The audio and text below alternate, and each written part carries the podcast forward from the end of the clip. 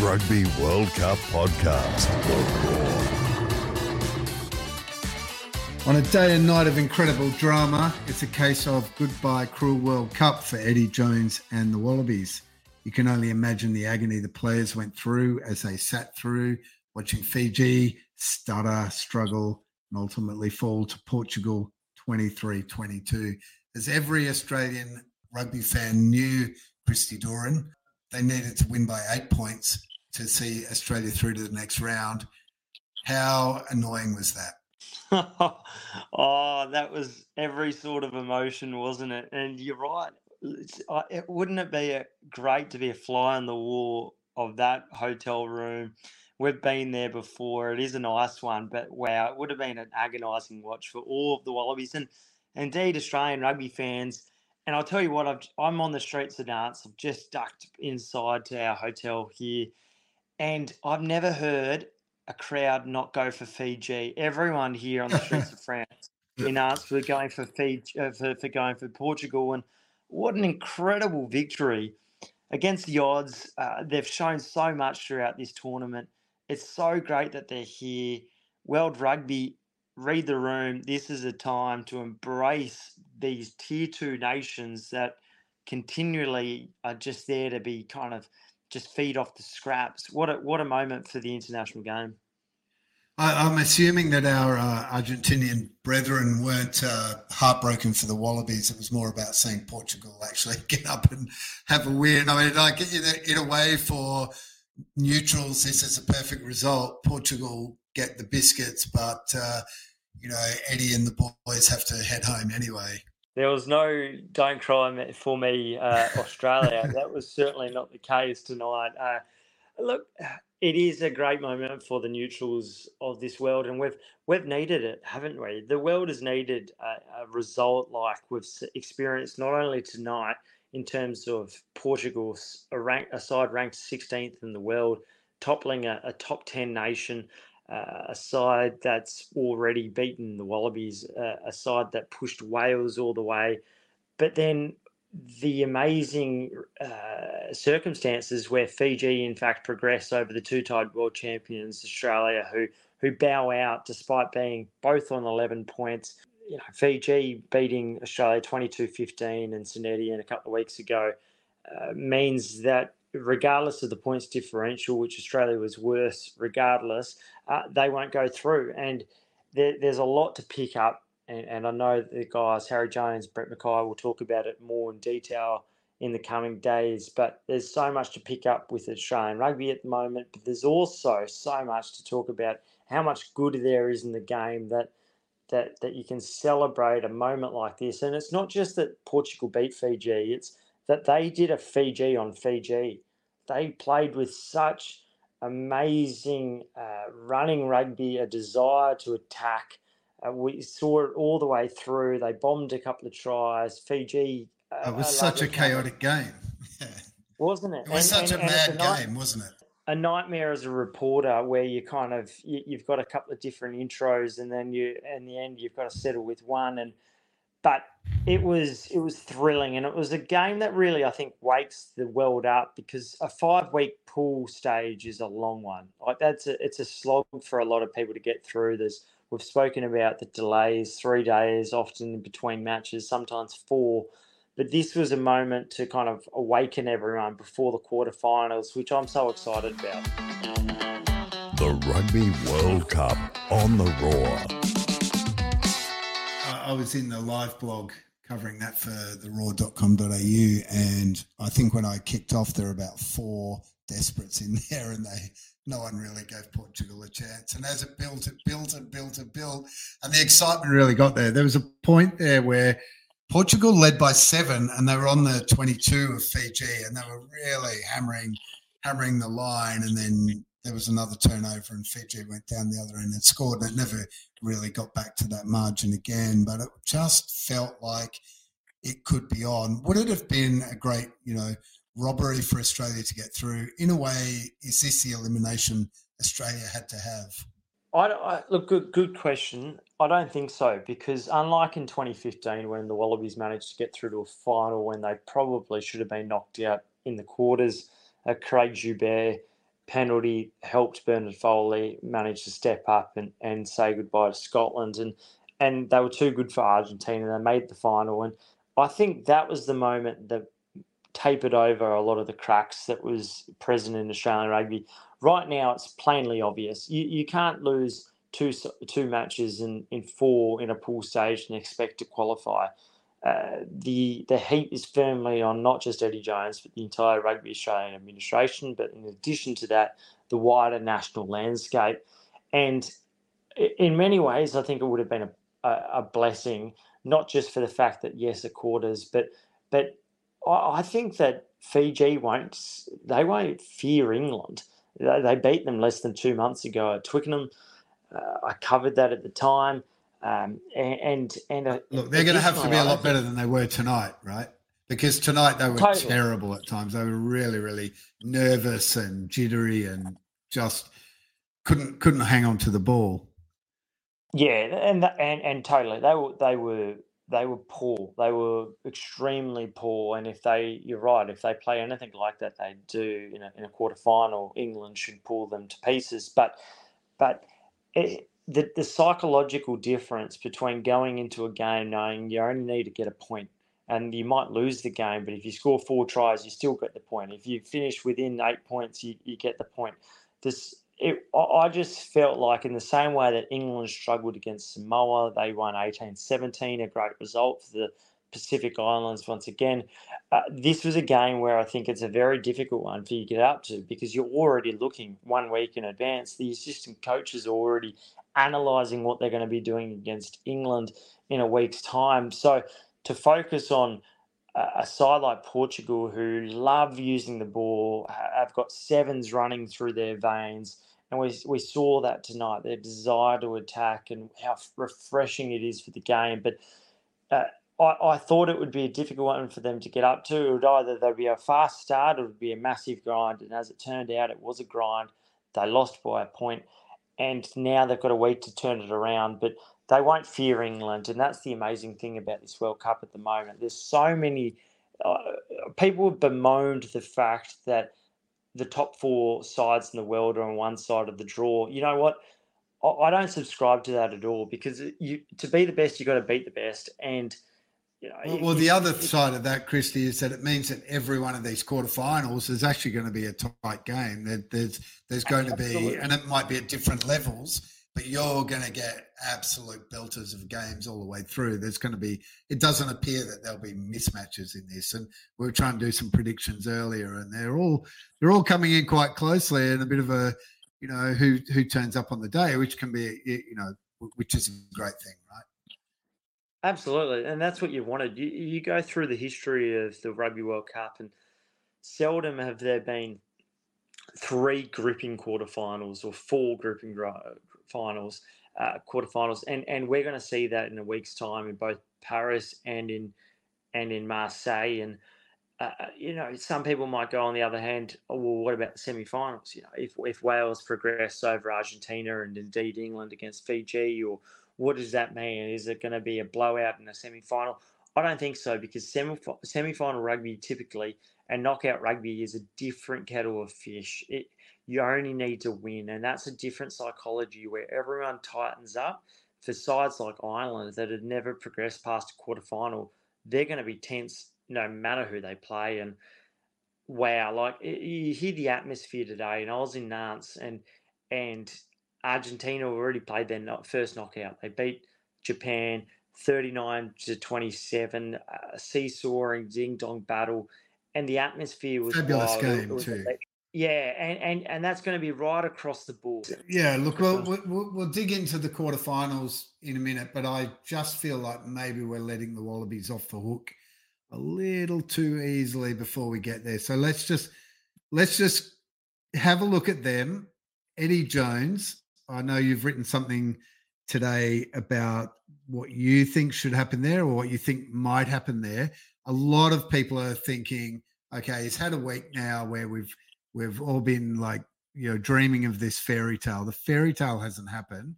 What happens with Eddie Jones on well, it's uh, Monday already, but what happens with Eddie Jones when he gets back? Is he our coach next year? Should he be? what's going to happen there? Well, the interesting thing, and I don't think this has been reported anywhere, but the interesting thing is that Eddie Jones is going to be coaching the Barbarians at the start of November against mm-hmm. against I think Wales and Cardiff, and first week of November. The, typically, there is games involving the Barbarians. Uh, it's been an extended one uh, because he he's helped set up to get a, a pack of Aussies just in case there was injuries, and and he didn't even actually bring up anyone. But that, that's a different subject uh. altogether. But he'll be coaching alongside Scott Scott Robertson, uh, the the incoming All Blacks coach. So he's not necessarily going to have to face uh, the review, and I, that that'll be taking place over the coming weeks and months. And, and in mid November, I think there'll be much more to say about that. But he won't be coming back on Australian soil for some time, I don't think, and and that'll be uh, that'll be interesting unless he comes back, decides to go to Australia and then come back. Uh, he's not going to face the music for a little while. What should happen? I, I still think that Rugby Australia can't afford to pay this guy out. He's on a million dollars a year as, as Wallabies coach. He's one. He's less than one year into a five-year deal. Uh, you know, if you're going to pay someone like a Dan McKellar, get him out of a contract, you're paying more money. Uh, there are a lot of moving parts at the moment. There are bigger things at play here at the moment, which I think is centralisation. It's whether or not the states are on, on board RA's got to consolidate what's going on in their own backyard before they really look at whether or not the head coach should be there and, and for how long or how long and how much of the string you give him because there's so many moving parts in Australian rugby at the moment.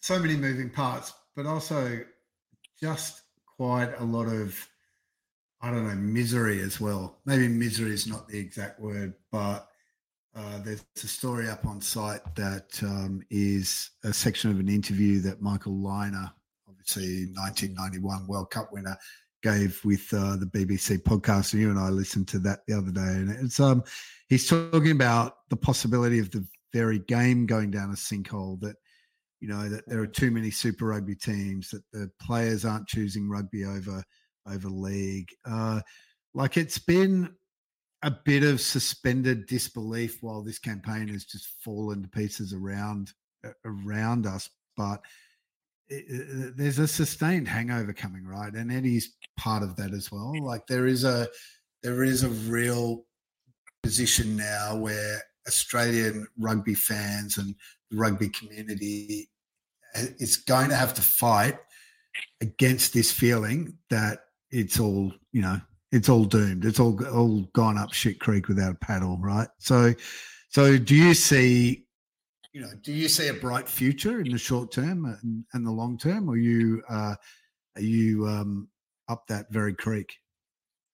Two things I'll say on that. First, 2015, England gets knocked out, don't make it past the pool, and everyone thinks that the world in England anyway, everyone thinks that the world is is is falling beneath them. And they make a World Cup final four years later. Eddie Jones comes in uh, and, and, takes them not only to 17 straight victories, 18 in total, with Lancaster's English side beating Uruguay in their last pool game in, in 15, but they make the World Cup final. And if you go backwards even uh, further to, to 2007, New Zealand once again struggled to, uh, at a World Cup campaign, they get bowed out in, in, in France in the quarterfinals, and everyone in New Zealand was saying that the world is ending before their eyes. The New Zealand Herald's putting back pages on the on in the newspapers and saying it's the end of the world. What did they do? They they had a real look at themselves and asked themselves questions. Are these people who are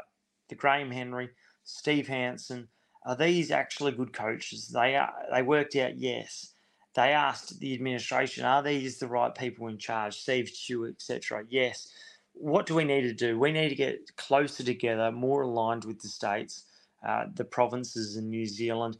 Uh, we need to make sure that we're getting the call right, not just at the senior age group from the Crusaders and the Hurricanes, the Blues, Super Rugby level, but those that are coming through that the pathways are right and that they're all getting taught the same things, same principles regarding scrum resets, how to take the ball, how to catch and pass, things that Mick Byrne was putting into operation when they would go out and they'd spot the best 100 players between the ages of 14 and 17 and make sure that when they go into a super program that they have those core skills.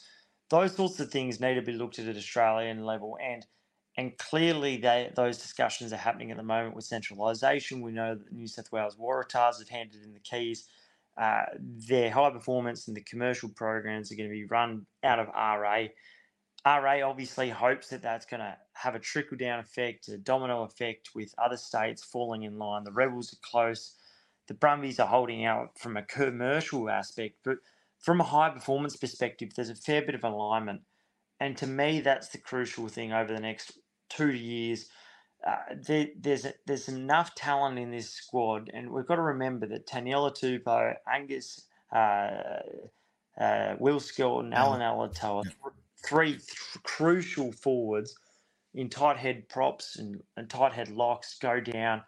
And I think they would have beaten Fiji. But regardless, there, there needs to be a stronger core underbelly that really pushes through. And at the very least, there is a, with only five guys that were over the age of 30 for this World Cup campaign, there is a massive uh, amount of potential in this group that should be able to come through, blossom over the next two to four years, and that's so crucial going forward into a Lions and a home World Cup campaign. Christy Doran, you've made me a believer. You've made me a believer. You, I'm on board, man. I'm on board with you. Look, there's there's not many there's not many kind of green shoots out of this, other than the fact that it's a young young squad that Eddie Jones has such a crucial responsibility because he's been someone that's been uh, criticised for dispensing players too quickly, going through coaches way too quickly, no one wanting to work with him. In reality, there's there's parts of that are probably true, but you speak to the current Wallabies group at the moment, they're firmly behind Eddie Jones. Why? They're young, they're probably naive, but they also recognise that he can coach, and everyone that Eddie Jones has ever coached also recognises that he can coach, including Clive Woodward, who who's Woodward, who said that he may have hoodwinked Rugby Australia, but fundamentally he's a good coach. So there are a couple of the, the things that I think you need to consider before you make a a really big judgment on whether or not Rugby Australia should toss away Eddie Jones, like most of the coaches in Australian rugby have been tossed away over the last 10 to 15 years. Rugby World Cup on the Roar. The Roar Rugby podcast and our World Cup specials are brought to you by ASICS, the maker of the kits for the Wallabies team at the 2023 World Cup you can get online at asics.com.au and check out their gear there. Uh, we're really appreciative of the partnership that they've formed with us during this World Cup. I know they would have liked to have seen their jerseys go all the way to Paris. Unfortunately, they won't be. But Christy and myself will be. We'll be there for the quarterfinals, on through semifinals, and to the final. Uh, it means fewer Eddie uh, Jones press conferences. It means fewer Wallabies talking about how blown away they are that Eddie's never sleeps and is up uh, in the gym at 4 a.m. But I'm sure we'll pl- find plenty of storylines out of this lineup.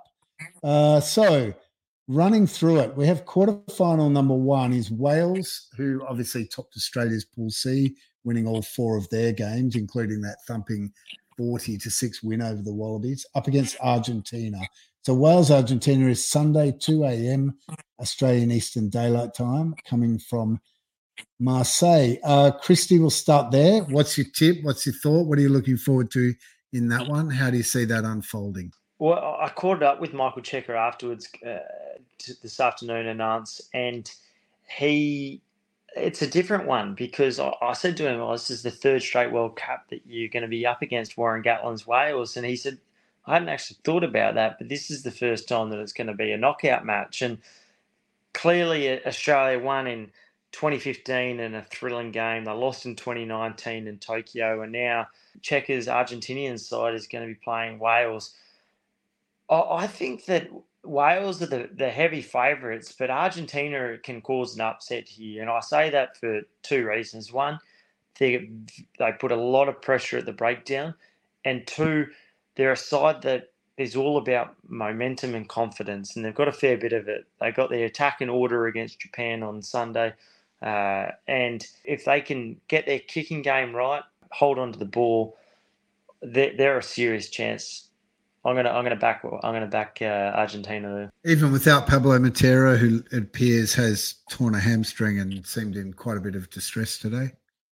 And I saw him on crutches this afternoon. Look, I think the, mm. the Wales side, you know, they, have suffered a couple of injury blows themselves with Faletau uh, being ruled out. That's a huge loss for them too. So. Uh, yeah, Anscombe uh, with a groin injury, um, and Dan yeah, Biggar not not hundred percent. Yeah, and so you know, putting all of that together, Wales have probably exceeded expectations in the pool. I'm not quite sure if Argentina are quite yet played to their full potential, but if they can, they're a side that can frustrate uh, this Welsh team. I'm really looking forward to seeing the uh, continuing excellence of Louis uh, Rees-Zammit. I just think he's been a sensational player in this World Cup so far.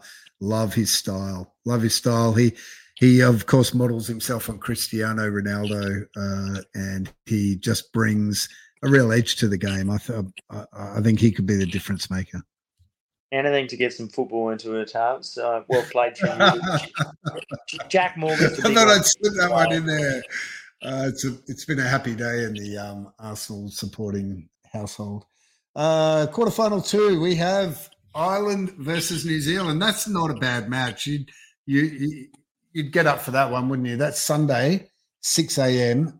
Australian Eastern Daylight Time. That one's coming from the beautiful Stade de France, where this journey started for us a long way back when uh, the Kiwis were knocked over by the French. Um, wow, Ireland, seventeen straight, isn't it? And having beaten New Zealand 2 1 last year, do they I mean, are they favourites for this? Are they favourites for this? No. I say that because they've got the history of every campaign before them where they haven't progressed past the quarterfinals. But they are the world number one, but they're up against the three time world champions in New Zealand who are playing some scintillating rugby themselves. I, I, think Ireland has the ball, uh, the all round game plan, uh, balanced side to be able to deal with New Zealand's threats. They're going to be likely uh, without Tyrell Lomax, the tight head prop. That's a bit of a blow for them. But Ireland themselves are battling some injury concerns with Mack Hansen, James Lowe got a, a, knock to the eye. James Ryan, the the really impressive second rower, got a, a bang to the wrist himself. So uh, that'll play a part in it, I'm sure. I think Ireland, uh, and I was there last night, the wave of momentum that they have with this huge green army, that could be the difference maker because had they not got home against Scotland or, or not beaten South Africa and they finish second and they take on France, clearly they're not going to have the home support.